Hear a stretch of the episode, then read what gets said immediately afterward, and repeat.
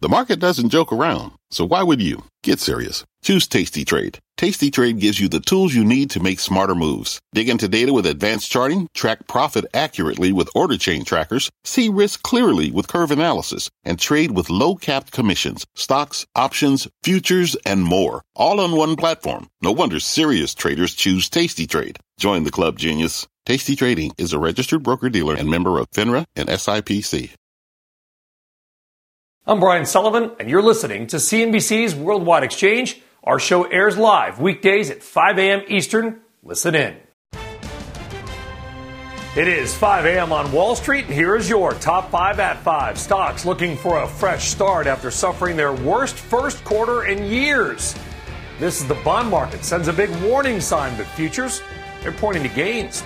Oil back below 100 bucks a barrel on continued lockdowns in China and a big new release of the emergency reserves. But will that move have a real impact, or is it just political theater? Europe's energy crisis facing a new test as Putin mounts a standoff over Russian gas.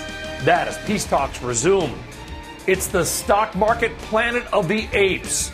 Shares of GameStop soaring as the retail crowd favorite announces a stock split. And down to the wire, Amazon employees voting on whether to unionize at two warehouses yield split results. We'll show them to you on this Friday, April 1st. You're watching Worldwide Exchange right here on CNBC. Well, good Friday morning, good afternoon, or good evening, and welcome from wherever in the world that you may be watching. I am Brian Sullivan, and mercifully, we made it to April. I know it felt like we would never get here, but we did. So welcome to April 1st, and that is no fooling. All right.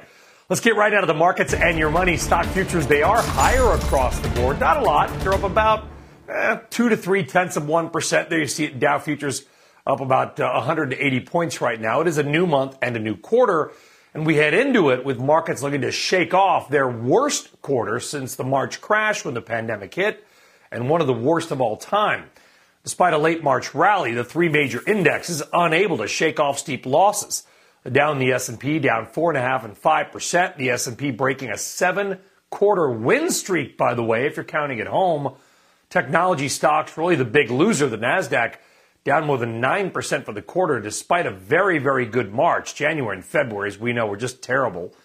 Well, today, all of you are going to gear up for the monthly jobs number later on today, 30 a.m. That data expected to show a gain of about 490,000 jobs in March and for the unemployment rate to tick down slightly to 3.7%. We'll see, though, if that number is hit or whether we are statistically at full employment. All right, let's get a check on the bond market now and that inversion heard around the world. Well, you hear that term a lot lately on CNBC, but what does it all mean? Don't be afraid to ask. Well, inversion means that the yield on shorter term notes, this one, the two year bond, rose above that of the 10 year bond. That is the first time that has happened in about three years. It is considered by some a bit of a recession warning sign. Here's why. It means because rates may have to come down longer term as financial conditions get worse over time, meaning either the bond market or the Fed or both is going to cut rates to revive the economy a few years out. That's why short term rates go up. Things are good in the near term. But longer term rates, they go down because people are worried, hey, what may happen in three or four years could be worse than what's going on right now. That's why that inversion is watched by many. But do keep this in mind that so called real yields, those numbers, not the ones on your screen, but the ones that also factor in inflation and which matter more to many on the street, they are not inverted. So we're not going to call it a, a clear warning sign, call it mixed but it is something to sort of put in your pocket and take note of. All right, take note of oil as well. We are back under $100 a barrel. All that on continued lockdowns in parts of China, including Shanghai. We'll get more on that in a minute. And the release of a million barrels per day of oil for the next six months from America's energy oil reserves. All part of a plan to try to bring down gasoline prices, likely ahead of the November midterm elections. Right now, WTI crude is at $99 and 86 cents, that about 43 cents per barrel. So maybe a little short-term gasoline relief is indeed on the way. All right, let's stay now with energy because Vladimir Putin drawing a hard line in the sand over Russian gas, telling the world to pay up in rubles or risk having the gas line turned off. For more on that and your trading day ahead in Europe, let's get to Julianna Tatelbaum in London. Julianna, good morning.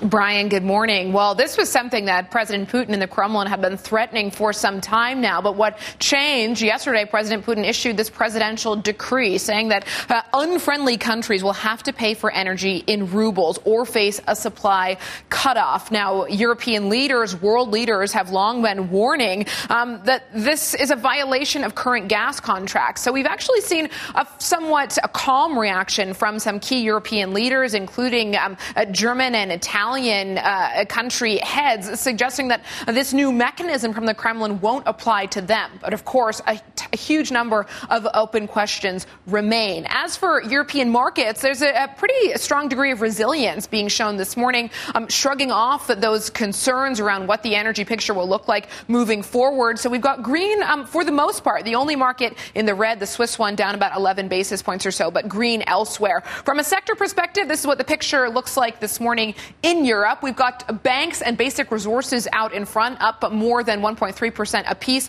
On the downside, technology, travel and leisure, and construction. Lastly, we just highlight for you the utilities sector, some of the key names in utilities as um, European households, consumers brace for higher energy prices. These names are in focus. Brian, over to you. Yeah, you know, Julianna, that is a story that we have talked about since we were there in November. I know the situation continues to get worse. Uh, uh, the rate hike hitting today. They're talking about another one in October. Uh, personally, are you seeing it? Are people talking about it? Because sitting here in the United States, we know though what you guys are dealing with is likely coming here as well. It is absolutely at the front of nearly everybody's minds. Yesterday, a number of websites crashed in the UK for energy suppliers as household people rushed to put in what are called meter readings before the April 1 uh, rise in prices. So that it, it, it's a huge topic, a huge concern. Cost of living is yep. um, an incredibly problematic uh, part of, of life here right now, Brian. Yeah, I want our viewers here to think about people in the UK facing energy poverty, having your power bills double overnight. That's what a lot of families, many of them underserved, are facing. Julianna Tatelbaum, thank you for that. Do appreciate it. All right, President Biden not only making a declaration on oil Thursday, but also taking new steps to help ramp up the production of electric cars here in America. Seema Modi is in with that and more of your morning's top stories. Good Friday morning, Seema, and welcome to April.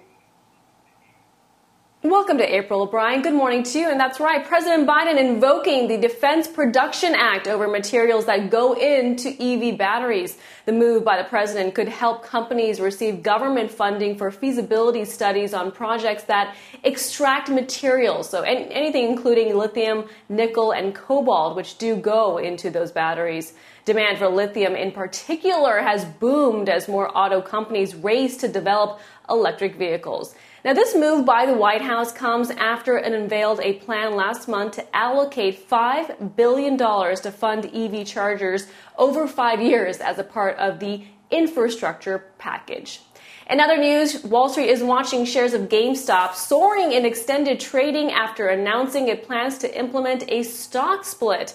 The video game retailer revealing it will seek approval for the move at its next shareholder meeting. Under the plan, GameStop's share count would be increased in order to conduct the split, which would be the second in the stock's history. The company also says it expects the increased share count would provide flexibility for future corporate needs and a group of senators asking the FTC to review Microsoft's more than $68 billion bid to buy Activision Blizzard. According to the Wall Street Journal, Senators Elizabeth Warren, Bernie Sanders, Cory Booker, Sheldon Whitehouse cite their concerns about consolidation in the tech industry. For the request, Brian, the lawmakers add they're also concerned the deal could hurt efforts to hold Activision management accountable for widespread allegations of sexual uh, abuse, harassment, and discrimination. Back to you. All right, big big story there. We'll get more on a bit later on. Seema Modi, thank you. We'll see in a few minutes. All right, after a tough first quarter, your next guest says that markets are at a bit of a critical crossroads with a very tight time frame for any sort of resolution. He says it will all be about jobs and profit margins to try to get the bulls stampeding and the buyers coming in once again. Robert Teeter is the head of the investment policy and strategy group at Silvercrest Asset Management and joins us once more. Happy Friday and welcome to April, Robert. Uh, and April, unfortunately, facing a huge inflationary headwind, but March was a pretty decent month for the stock market, surprising many. How do you read the macro environment right now? Yes, well, good morning, Brian. Thanks for having me on again, and welcome to a new quarter. I think the, the big thing to point to here is, as you said, I think we're at a crossroads. And that crossroads is that the market has been very resilient in the first quarter, resilient to persistent inflation, uh, resilient to the inverted yield curve, the mixed signal that you pointed out earlier. And so far, markets have held up reasonably well. Uh, but the critical question here is how will earnings unfold? How will margins unfold? And I think it's really a make or break quarter for earnings as it relates to stock prices going forward. Well, listen, you, have obviously, if you watch CNBC, and I'm assuming you do, Robert, you may have heard just, you know, like every hour about this inverted yield curve, right? Now, nominally it did invert. The point I tried to make at the top of the show is that when you factor in inflation, like the pros do, that the real yields, as they call them, have not inverted. So, are you looking at that so-called inversion as as a thing? Does it matter? Uh, or is it just kind of a historical anomaly we have to watch? That's, I, I, think there are a lot of mixed signals around it. Around it. You're right. The, the, real yield curve is inverted. You could make the argument that this is all about inflation, less so than about growth. Um, I think you also have to consider the fact that there is a, a wide range of the timeline with which the, the, yield curve inversion works. So, sort of on average, 12 months or so until a recession, maybe a bit more but a wide range around that. So that's another mixed signal. And then the final point I would make is that job growth has been very strong and there continue to be a huge number of jobs on offer, around 10 million or so. That's also very unusual in the context of an inverted yield curve and anticipating a recession. So I'm not anticipating a recession. I think the yield curve here is more distorted from inflation, as you say, and also perhaps pointing to a slowdown in growth, but not a, not a recession. All right, so what's your best advice? We like to call them Opportunity Fridays here on Worldwide Exchange. Is it to, to, to lever up your home and, and buy shares of GameStop on margin? Or is there a smarter investment strategy that you are advocating right now, Robert? It is April 1st, I think it's smart to be a little bit more conservative than that. It's been a volatile market. There's a lot going on here. Um, we do think there are some areas to like. I do think earnings season will get the message back on track for fundamentals. Stocks will likely track uh, earnings higher from here. And the places that we like are those that have had strong and growing margin growth. So places like uh, technology and consumer discretionary have done a great job in managing margins despite all the problems. And our expectation is that they'll continue to do the same going forward. Well, I know your clients and investors hope that you are right after coming off a pretty strong March, despite overall a lousy first quarter because January and February, we'll just, you know what, we're just going to forget about those two months. They were terrible. Robert Teeter, have a great day. Have a great weekend. Thank you for getting up early. Do appreciate it. Take care. Thank you, Brian. All right, folks, thank you for getting up early. We are not, we are just getting going and we got a lot more to do. Coming up, the never ending COVID lockdowns in China getting worse and the people starting to get fed up. We are live in China with more. Plus, send the bankers some love. It's been a tough start to the year for global deal making. We'll dive into the new number, numbers and the headwinds, taking a bite out of M&A. And later on, Barry Diller and David Geffen reportedly under the microscope of the feds over what we shall say is some very well-timed trades of Activision. Stock futures up, oil down. We're back right after this.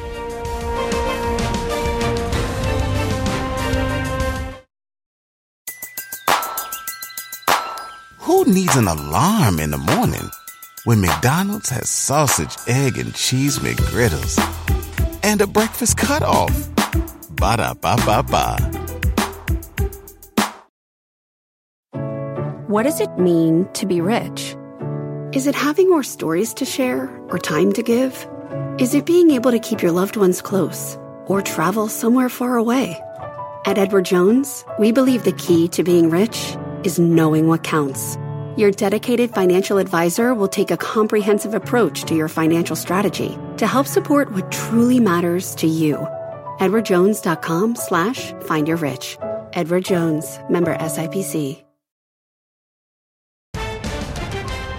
All right, welcome or welcome back, everybody, and good Friday morning. Welcome to April, by the way. Looking like we might get a good start for the stock market anyway. We are seeing Dow futures carry through some of the momentum that we had In March, Dow futures up 175 points, so about three tenths of 1% for all the major averages across the board. Of course, the overall first quarter, one of the worst we've ever had, but March was strong.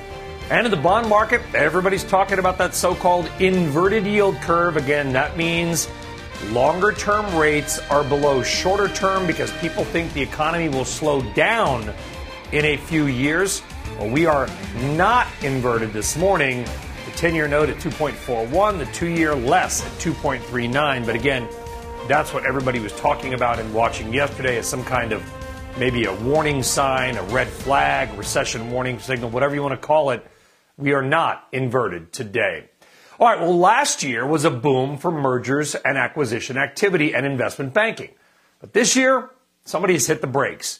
M&A activity across the world has slowed a lot. That's according to a new report out of Refinitiv. The report showing that in the first quarter of this year, the value of global M&A activity is down 23% compared to the same quarter last year and down 35% compared to the fourth quarter of last year. But it's not all bad. Let's find out why. Joining us now is Matt Toole, Director of Deals Intelligence at Refinitiv. And Matt, welcome. Here's how I kind of view it. I mean, those numbers, if I just threw them up there, people might go, oh my gosh, a slowdown. But it feels like we went from 150 miles an hour on the highway to 130 miles an hour on the highway. By the way, don't do that unless you're on the Autobahn. But the slowdown is, it, correct me if I'm wrong, is from some pretty incredible numbers. That's right, Brian. We uh, we saw the, the, strongest year last year, uh, over oh, in oh, nearly six trillion of M and A last year, uh, and I think you know looking at this year as a as a as a, as a brief pause, we're still over a trillion dollars. So it's been seven consecutive years or seven consecutive quarters of M&A over one trillion, uh, which is the first time we've seen that since we began tracking uh, M&A in 1980. So still highly elevated from historical levels. Yeah, and is there a sign that the first quarter of this year is how the rest of the year is going to go, Matt? Or kind of like the stock market, we started off terribly. Stocks sold off. We had Putin invade Ukraine. Interest rates suddenly rose. All these things happened in just a couple of week period. I always tell people it's one of the more incredible times in a short period that we've experienced, or at least I have in a long time, and that the market, like everything else, just kind of paused. Do you think it'll reaccelerate, or is how the first quarter goes so the year goes? You know, I think the first quarter generally is one of the slowest quarters of each year, and so I think we will see M&A activity pick up because because I think people are still assessing the new environment. So as you said, the beginning of the year from a stock market perspective was very volatile, uncertainty in the markets, uh, interest rate uh, uh rises uh, coming in and assessing that that you know kind of how that will affect financing. I think people are reassessing this new landscape and figuring out what their M&A playbook might be for the rest of the year. But you know, generally conditions are still very very favorable. And again, companies are looking to grow, they're looking to expand, and uh, certainly with some of the factors that we have, particularly in technology and private equity, I would expect to see much more uh, of that activity as we continue through 2022. But but didn't deal making, in particular private equity, boom so much in part, Matt, not because they're the smartest people in the room, although many of them may be, because money was free. I mean, money was almost free and super cheap, and so you borrow money on the cheap at one or two percent you buy a company, you extract the cash flow, you offer your investors a return, you rinse, wash, repeat. When rates are that low, it's kind of hard not to do deals and look smart, right? I mean, how much are higher rates going to hurt? Yeah. I mean, the equation will change. And so, you know, private equity buyers do have a mathematical calculation as to what makes sense for returns. And so, you know, they've raised record level, levels of capital over the last two to three years. That can certainly be deployed um, there's there's certainly innovative ways of structuring transactions, bringing in partners. Um, obviously, the bond market will still be you know relatively attractive. Just you know at one at some point that equation will change, and we don't know exactly when that will be, and we'll have to watch that quite closely because at some point the private equity buyers will back out because it just doesn't make sense anymore for them. Yeah, I mean, we're seeing deal making slow. We'll see if that continues through the year or just kind of a first quarter anomaly with all that stuff we talked about happening. Matt Toole of Refinitiv. Really appreciate getting up early for us, Matt. Have a great Friday, a good weekend. Talk to you soon. Take care. All right, still on deck. Is a bounce back for the Big Apple about to happen? There are some hopeful signs that all that empty office space in Midtown may finally see life once again.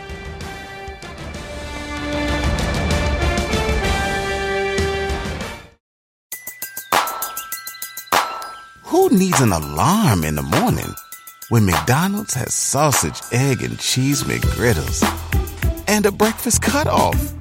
Ba da ba ba ba. This podcast is supported by FedEx. Dear small and medium businesses, no one wants happy customers more than you do. So you need a business partner just like you. Like FedEx, who understands your passion for serving your customers because they have the same commitment towards you. That's why FedEx offers you picture proof of delivery, packageless and paperless returns, as well as weekend home delivery to 98% of the U.S. on Saturday and 50% on Sunday. See the FedEx service guide for delivery information. What's more, FedEx Ground is faster to more locations than UPS Ground. Trust FedEx for timely deliveries. See what FedEx can do for your business. Absolutely, positively FedEx. All right, welcome back. As life returns to normal for most of the world, not so to China, where in Shanghai there are continuing rolling COVID lockdowns. And now officials extending those orders for some residents, millions of people already under several days of isolation, all in a bid to stop what is really a tiny number of new cases. The move coming as fresh questions arise about the economic impact of Beijing's strict COVID policies and the people apparently starting to get fed up. Eunice Yoon joining us now on the CNBC Newsline from Beijing. All right, Eunice, what is the, the latest on these lockdowns extensions? I mean, how long can this go on?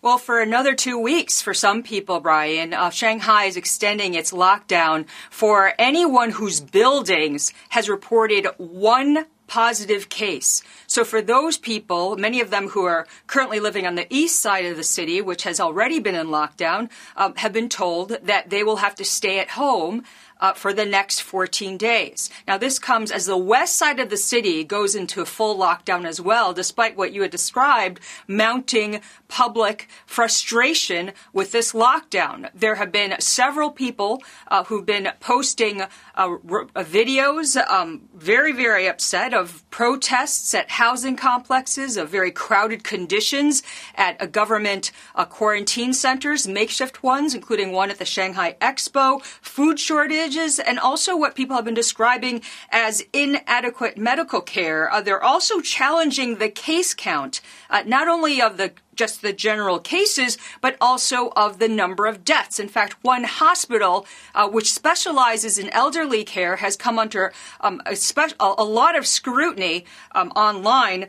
And um, for what people have been saying is an unreported massive COVID outbreak there. And as you well know, uh, Brian, elderly care centers in the United States as well have seen a very large number of cases of deaths. And here in, in Shanghai, uh, right now, Shanghai hasn't reported any deaths. So there's a lot of questioning going on.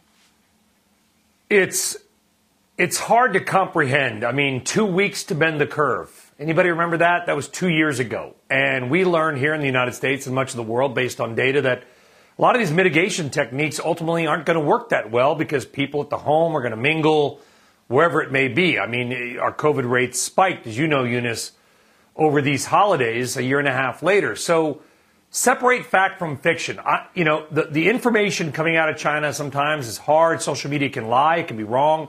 I'm seeing stories of people, uh, of reports where some provinces are ordering people to kill their pets if the pets test positive, that people aren't going to the hospitals with actual life threatening illnesses because they think the hospital is filled with COVID patients. Help us separate fact from fiction, please. I think a lot of that is true. I mean, we are seeing um, a lot of anger over the hospital conditions, especially because um, there have been individual cases which have been posted online of um, older people who've gone um, you know, gone, gone to the hospital to get care for something unrelated, such as asthma, for example, and then not being cared for, and then um, having another um, complication and sometimes death. Um, in terms of the pets, that is definitely true. Since the very early days of the pandemic, wow. uh, the Chinese authorities have been uh, taking people's pets and in fact, uh, just this week, there was a city that's close to Beijing that had put into put an order that anyone who tests positive for COVID would have to have their pets taken away and killed. And then there was a huge uproar over that. The city changed its policy, but a lot of people have been complaining that their pets were already taken away. So, in fact, in some places, including in Shanghai, there have been teams of volunteers who've been uh, trying to help those who have pets but or who tested positive to try to get the pets out of their houses before the authorities come for them. I, I, I, I want our viewers to understand that. I mean, think about you live in the United States or Europe or wherever you are watching this. You got a dog, a seven year old dog. It's a part. My dog. I don't know about you, Eunice. My dogs eat better than I do. I mean, they're part of our family. And then I test positive for COVID, and some some unnamed government guy comes to take my dogs away, uh, and does. I, I, I just it's hard to comprehend. The COVID zero policy is bizarre. It, it's never worked anywhere. We have learned. The world knows that. Um, best to you, Eunice. I know it's tough and uh, it's hard. It can be it can be hard talking about all this stuff, but we really Appreciate it. Thank you very much. Yeah, I mean, can you imagine that, folks? I mean, over one case in your apartment building, they locked down the entire building for two weeks. Uh, at some point, it seems like there's got to be a breaking point. Who knows? All right. Still on deck, the White House tapping America's emergency oil stockpile once again, trying to bring down gasoline prices. But could it do more harm than good? We'll be right back.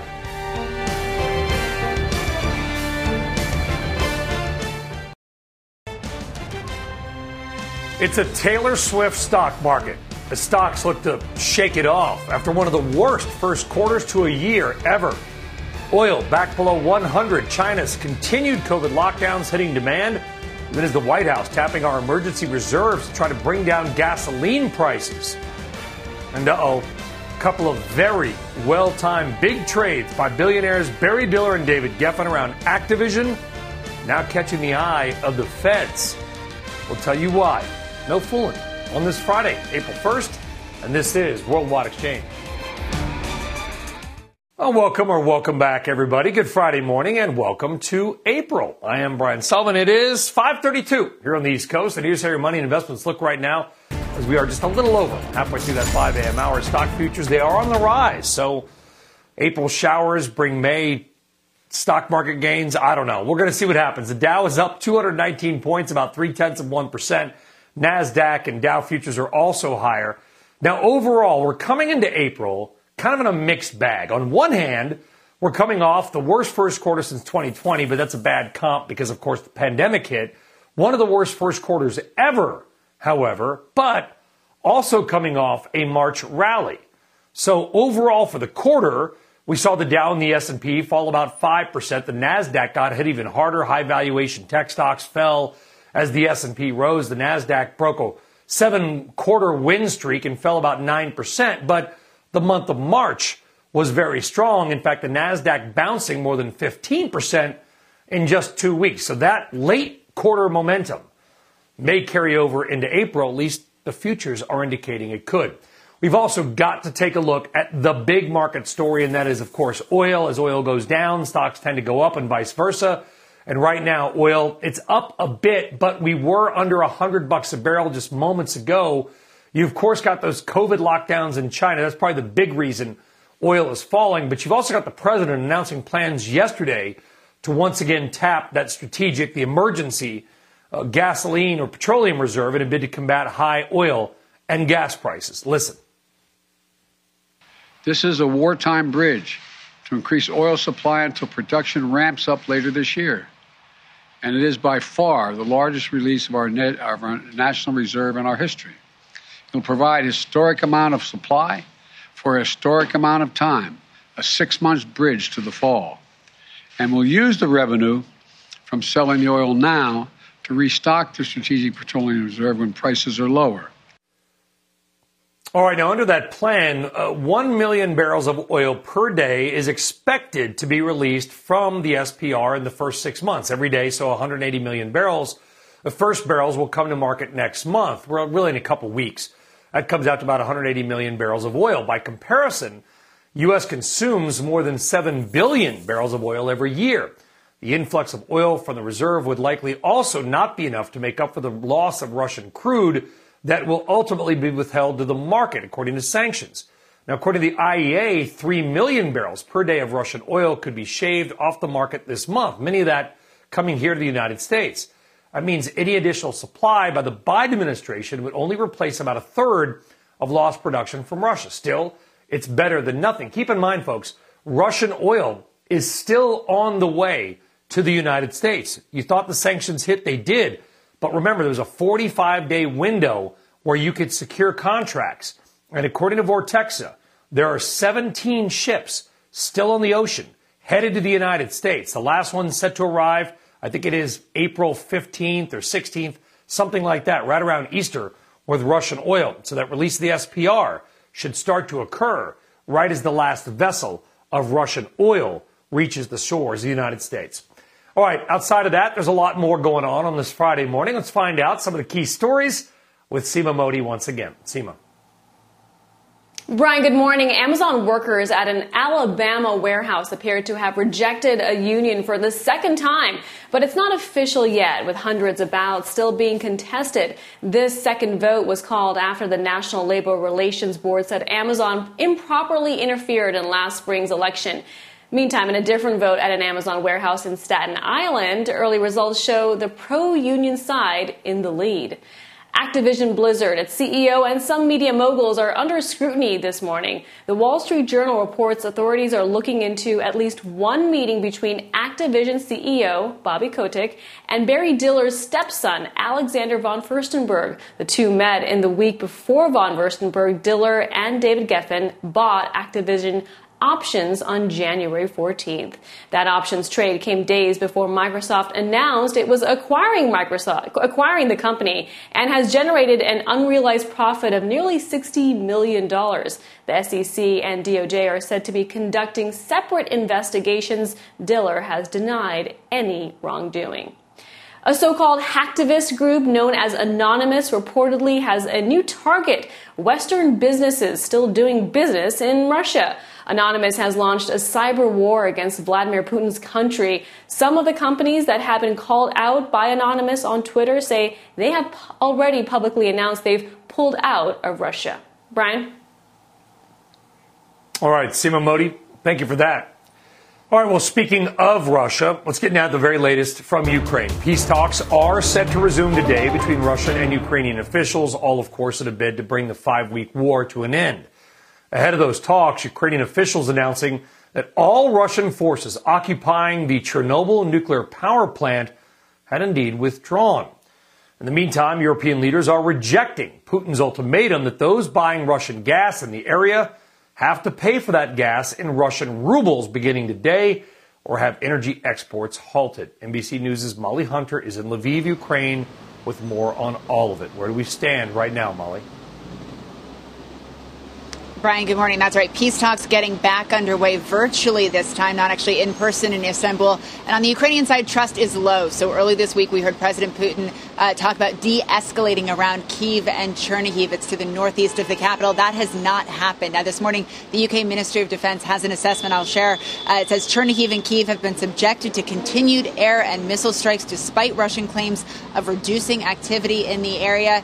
Uh, we also hear that Ukraine has continued to make successful but limited counterattacks to the east and northeast of Kiev, according to the UK Ministry of Defense. And now we're also hearing from Chernihiv officials who say Russian troops are withdrawing. They're withdrawing from Chernihiv, though, as they are getting pummeled from the air. And part of the narrative, Brian, of course, is that as Russian troops are withdrawing, they're going to uh, resupply, they're going to reorganize, rest up their troops, uh, you know, figure out how to reorganize after heavy battlefield losses, and then launch additional attacks.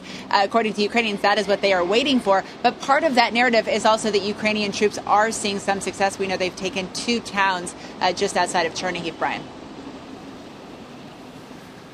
We have seen video and pictures from Mariupol about the devastation there, bombings of hospitals, residential apartment buildings, people left dead on the street.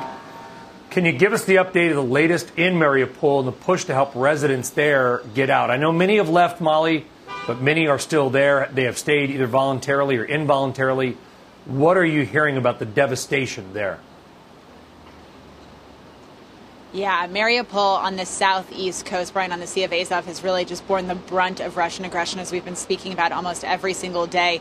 Now, today was going to be a big, uh, another big evacuation convoy. They've been trying almost every single day. Our understanding, Brian, is that about 100 to 170,000 people remain inside. Uh, many are desperately trying to get out. So the uh, we just got news, actually, literally minutes ago, that the evacuation convoy is on its way. So you leave Mariupol, get to Berdyansk, then Berdyansk to Zaporizhia. We now hear that 42 buses with about 2,000 people are getting uh, on their way to Berdyansk to Zaporizhia. Part of the understanding, though, with the humanitarian convoy was that civilians were going to get out life saving humanitarian aid from the ICRC. The Red Cross was going to get in. We do not have word yet whether or not those, you know, life saving medicine, basic food, supplies that people so desperately need is actually uh, able to reach uh, people inside Mariupol yet. Yeah, let's hope. That is Mariupol has really become the, the symbol of this, this disgusting and unwinnable war by Vladimir Putin. Molly Hunter in Lviv. Uh, thanks for being with us once again, Molly. Appreciate it. Take care. All right, coming up. Before you call New York City real estate over, you're going to want to hear from our next guest. Some rather surprising new stats and maybe a little hope for the Big Apple. Stick around. All right, welcome back. If you've been in Midtown Manhattan lately, you know one thing. It's in pretty bad shape. Yeah, there are lots of people walking around, but most of them seem to be sort of sightseeing, going to Broadway, or just kind of gawking. The office workers are still missing. Buildings are largely empty, and many retail shops in those buildings are abandoned. The bottom line lockdowns, lockdown some people out of NYC, and it really is, at least in Midtown, kind of a shell of its former self. But there may be some hope for the Big Apple. Workplace provider International Workplace Group is seeing some demand ticking up in parts of the city. Joining us now is Mark Dixon, CEO of International Workplace Group. Mark, good to have you on. A really important story. I mean, uh, Midtown is, is still tough to be in. Rest of the city is kind of vibrant, but not Midtown. Are you seeing any change from where you stand for the better? Yeah, look, a lot of change. We we've since the beginning of the year, we've seen occupancy overall in New York uh, go up by 23%, um, which is significant in our business. Um, but we, we're also seeing a change in the way workers want to use New York City. They, they want to drop in. So our, our membership products, 10 day or drop in overall membership up by 100, 150%. So people are using the city in a different way. The real enemy is commuting, and it's the commuting that workers are trying to avoid. But they still want to use New York City um, as a place to meet, a place to collaborate. There's nowhere better um, to, to, do that. So a lot of change. We're seeing it our, in our business, but overall, um, a lot more use and, and a lot more people in the offices. Now, the good news is, Mark, is that you said the enemy is commuting, that the stats from the Metro North, New Jersey Transit, is a pretty big jump in ridership. Not anywhere near where it was pre pandemic and lockdowns, we get it, but it is hmm. ticking up. Are you seeing some signs of life there that people are coming in? Hmm. I mean, the price of gas, of course, does not help. Yeah, absolutely. But look, there's, there's no way to sugarcoat this. New York will not be the same again. I mean, basically, technology and the pandemic have changed the way New York City will be in the future. And New York City, as many other cities around the world, we operate in 120 countries, over a thousand cities. Um, you know, cities like New York, where the commute's long, where it's expensive to live, there's not enough housing at reasonable prices. New York will have to reinvent itself. It's already a fantastic location, has everything. But what it doesn't have is people living within easy commuting distance. Yeah. Um, and it's going to it's going to take a big change to bring it back to its former glory. You either live in the city or you live out, and to get in from out, as you know, Mark, you just said it is incredibly tough. I mean, the idea of, yeah. I guess, stacking everybody and you know, sort of cubicle-less, open workplace environments in a 50-story building now just seems really silly. Why we ever did it in the first place seems a bit bizarre we don't want to mm-hmm. brag, but when at the pandemics hit, we did a lot of segments on this show about how these sort of unused and kind of ugly three story suburban office buildings, which had been long abandoned, are going to suddenly look very attractive to companies looking to please their workforce who doesn't want to drive into New York. Are you mm-hmm. seeing new signs of life for these sort of ubiquitous, you know, don't need to use the elevator type buildings? Absolutely. So, look, the, the geography of where people work has changed probably forever. Um, and, and, that's it's technology that's facilitated this. And, and the pandemic got everyone using the technology. So companies were able to maintain or even improve productivity, not having people all in one office, but having people working everywhere. But a lot of people don't want to work from home. They want to work close to home and come into an office in, say, New York or San Francisco to collaborate, to bring people together. And, you know, all the, all, all the transport comes into New York City. So it is a fantastic place, place to collaborate. But what you're going to see is real estate in the suburbs. And just to give an example, in Long Island, we don't have any space left at all. And we have quite a few centers there. Um, you know, these are the places we're opening up. Um, it, you know, it's where people live. That's where the best real estate will be in the future. Yeah, it's amazing. Some of these these suburban buildings left for long dead, now full. Mark Dixon, International Workplace Group. Mark, get you back on again soon, okay? Because I think it's an incredibly important story for many big cities, not just New York. Mark, thank you. Thank you very much. Has New York City been changed forever? It's a huge question. All right, on deck. A tough first quarter? Yeah, forget about it. It's in the rearview mirror. Jenny Harrington is here to lay out some stocks high on her radar as we kick off April and the second quarter.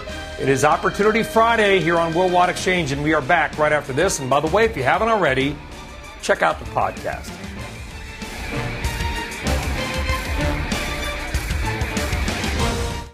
All right, welcome or welcome back, everybody, and welcome to April, by the way. Let's bring in one of our favorite guests on what we call Opportunity Fridays here, and that is, of course, Jenny Harrington, CEO and fund manager at Gilman Hill Asset Management, CNBC contributor, smiling despite Jenny fresh off like a, a, a friendly but good spirited debate with our friend Jim Cramer on the halftime report yesterday. You guys were going at it pretty hard over Intel. What was that all about? Well, I think the thing is, on TV, everything tries to go into a box, right? Black or white. The reality is, is Jim Cramer and I are very much in the same what? camp. If you if you actually listen to the nuance, okay. Here's the thing. You know what? We're both like what we're both saying is is that there's huge possibility, huge potential for semis, and and we're just looking at it from different angles. I don't mean to be like a sissy right now and trying to like find common ground, but the reality of what what is going on is that the U.S. semiconductor market is like $566 billion a year. Then within that, there's the PC space. You've got Intel that's earning, sorry, that will produce revenues of like 75 billion. And shoot, hold on, I've got my notes right here because I didn't know we were going straight to this. And we've got AMD that will produce revenues of $16.5 billion. Yes, AMD has been eating Intel's lunch and taking market share, but there's room for everybody. And so what, what Jim was saying is, part of what he was saying is he's like, you know, they're taking market share, this and that, blah blah blah. He loves um, Lisa Su, who's the CEO of um, of AMD. He doesn't like Pat Gelsinger. We have differences in perspectives on that. Then what the debate turned into was. Uh, sorry, and then it went into Stephanie's. I'm trying to think of the whole thing, but then when it turned into to a bit of a degree was like the bigger picture, which is that yeah. We all know that semis are cyclical. We know that that cyclicality cuts both ways. And then what we were talking about is valuations, right? So, so in my opinion, yeah. you've got Intel that's trading at about 12 times, 10, 12 times earnings.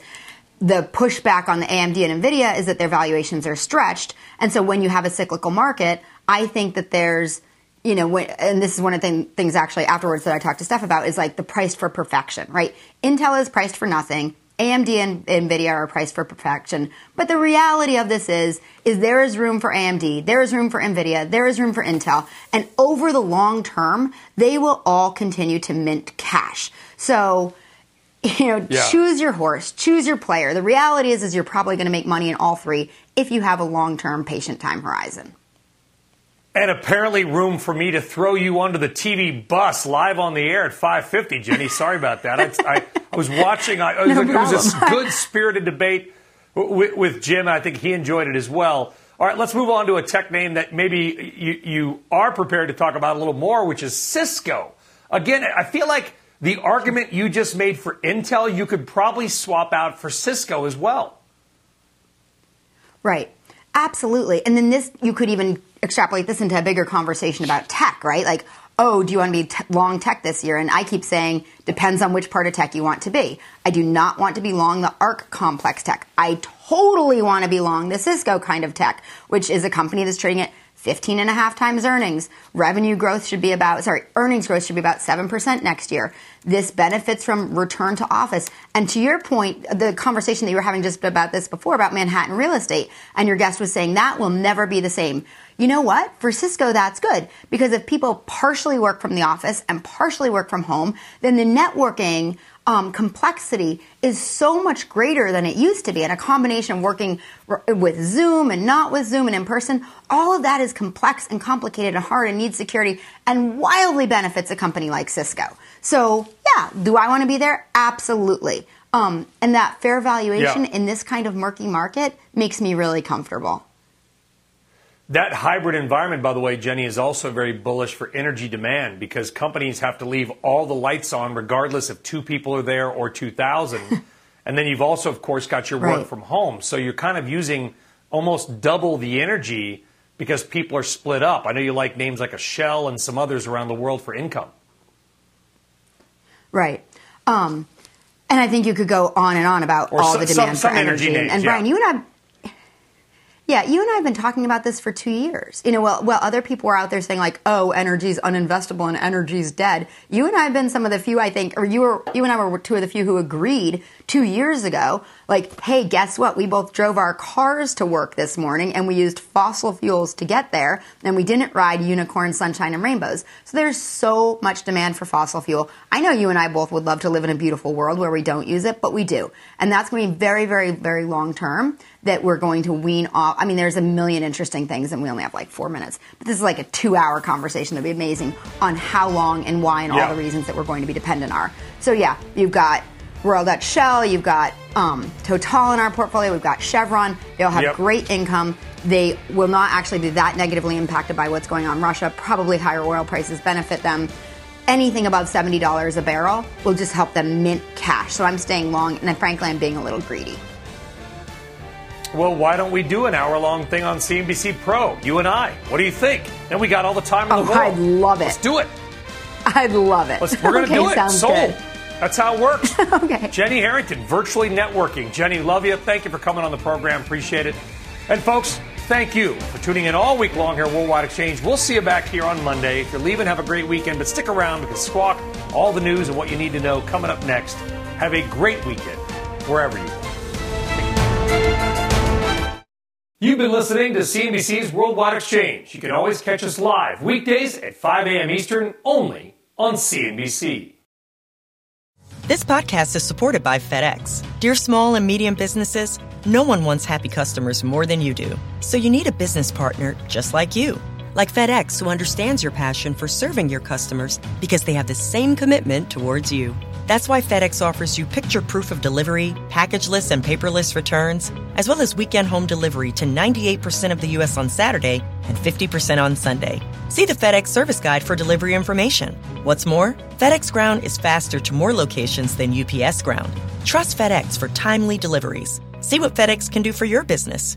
Absolutely, positively FedEx.